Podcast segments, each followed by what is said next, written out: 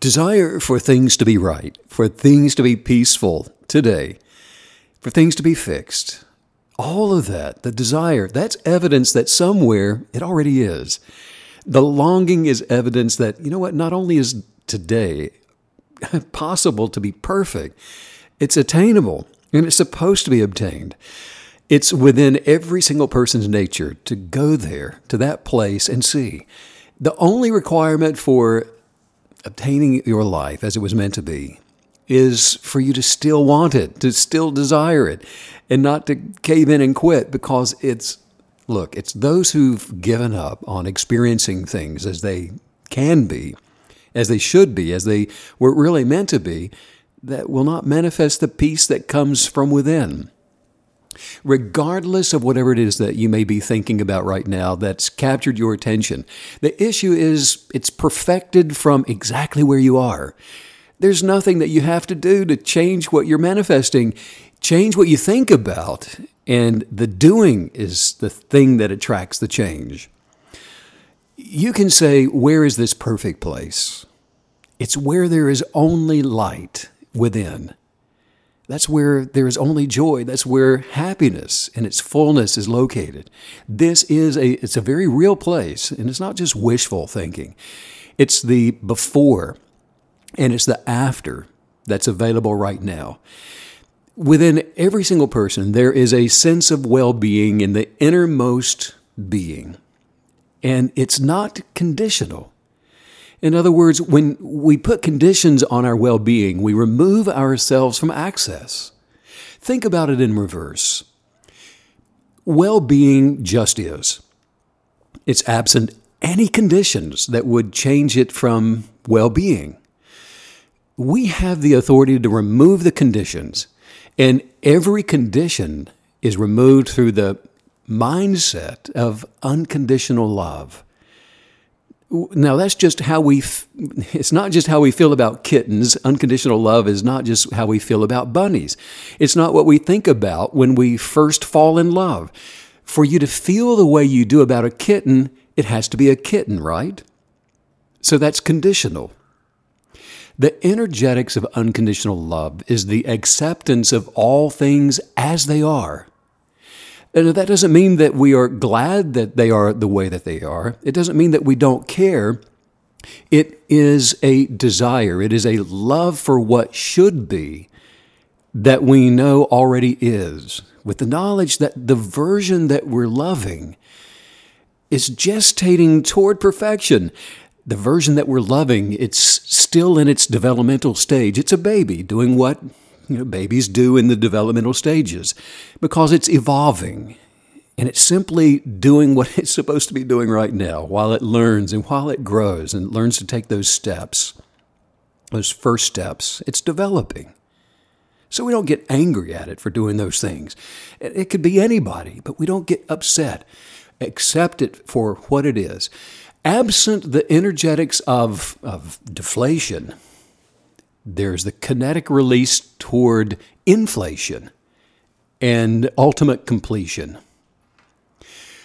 A place of no conditions within the original seed of our light that knows no sickness and it doesn't know disease. It's not familiar with lack or fear, injustices or shame, guilt, failure, any of those things.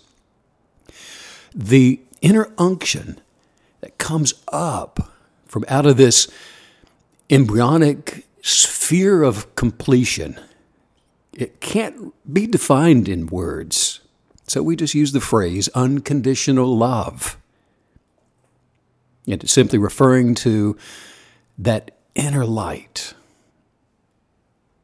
The consciousness is made up of lots of little facets, all these tangents of experiential unctions rising from the subconscious which are conformed to either you know, some delusional imagination of grandeur or the repressive expectations of some kind of dysfunctional thing.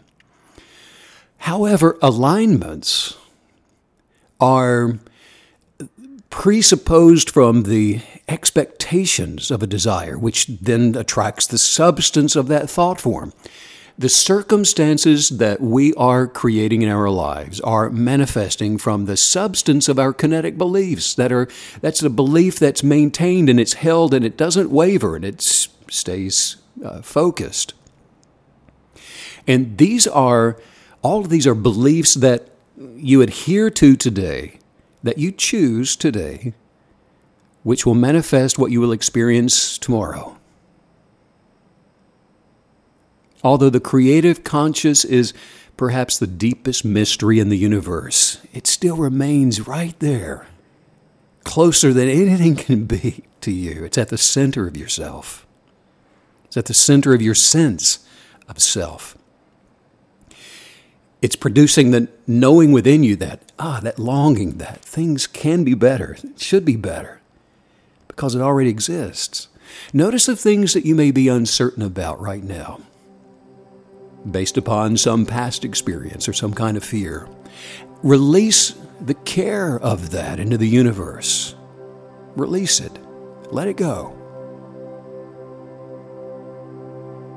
It's when you reach a point of acceptance, which is the full measure of a carefree trust, a reliance upon that inner light for peace, for love, for the uniqueness of your identity, that's when you enter into that place of restoration and wholeness.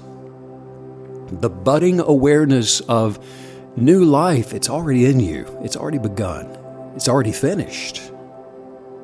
You are already set apart, but you have to agree with that. Because you have the final authority. Those who have not looked within paid any attention to that light of awareness. They only know themselves as victims of circumstances and just lifers of chance. Whatever happens, whatever whatever is, it just is.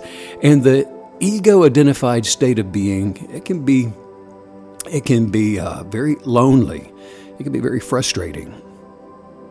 So as as you begin to feel what being the joy of light means, you become a benevolent um, uh, person in your understanding. And the source of that unconditional love is a, it's rearranging uh, things in the world around you and through you. Right now, feel your joy. It's within you. Stir it up. Look within to feel happiness. You might say, Well, Steve, I don't feel happy. Then just stop right there. Work on it. Stir it up. The feeling of that happiness is possible for you. Stir it up. Meditate to think on happiness until you feel it. Feel your joy. Elevate that substance because it's going to erase the past by embracing the fullness of your present moment right now. Look within and agree with what you see. Maya Angelou said, Nothing can dim the light that shines from within agree with that. Regardless of how great or how average or less than average you may have measured the life that you're experiencing right now, the light within is still shining brighter and it, it cannot be put out. It's full of it's full of unctions of wisdom, of manifesting power. Release it by deterring to be unconditional in your love right now. Your light is original, it is the beginning, and it is the end. Accept it as that. Say this with gratitude and believe it as you say it. I am a beautiful soul of the light. The universal richness of vitality burns within every living cell of my entire being. The fire of light within me is bright it's ready for creativity and full of wisdom. The light of God is speaking to me, guiding me in everything I do. The joy of light is overflowing through me and into life around me.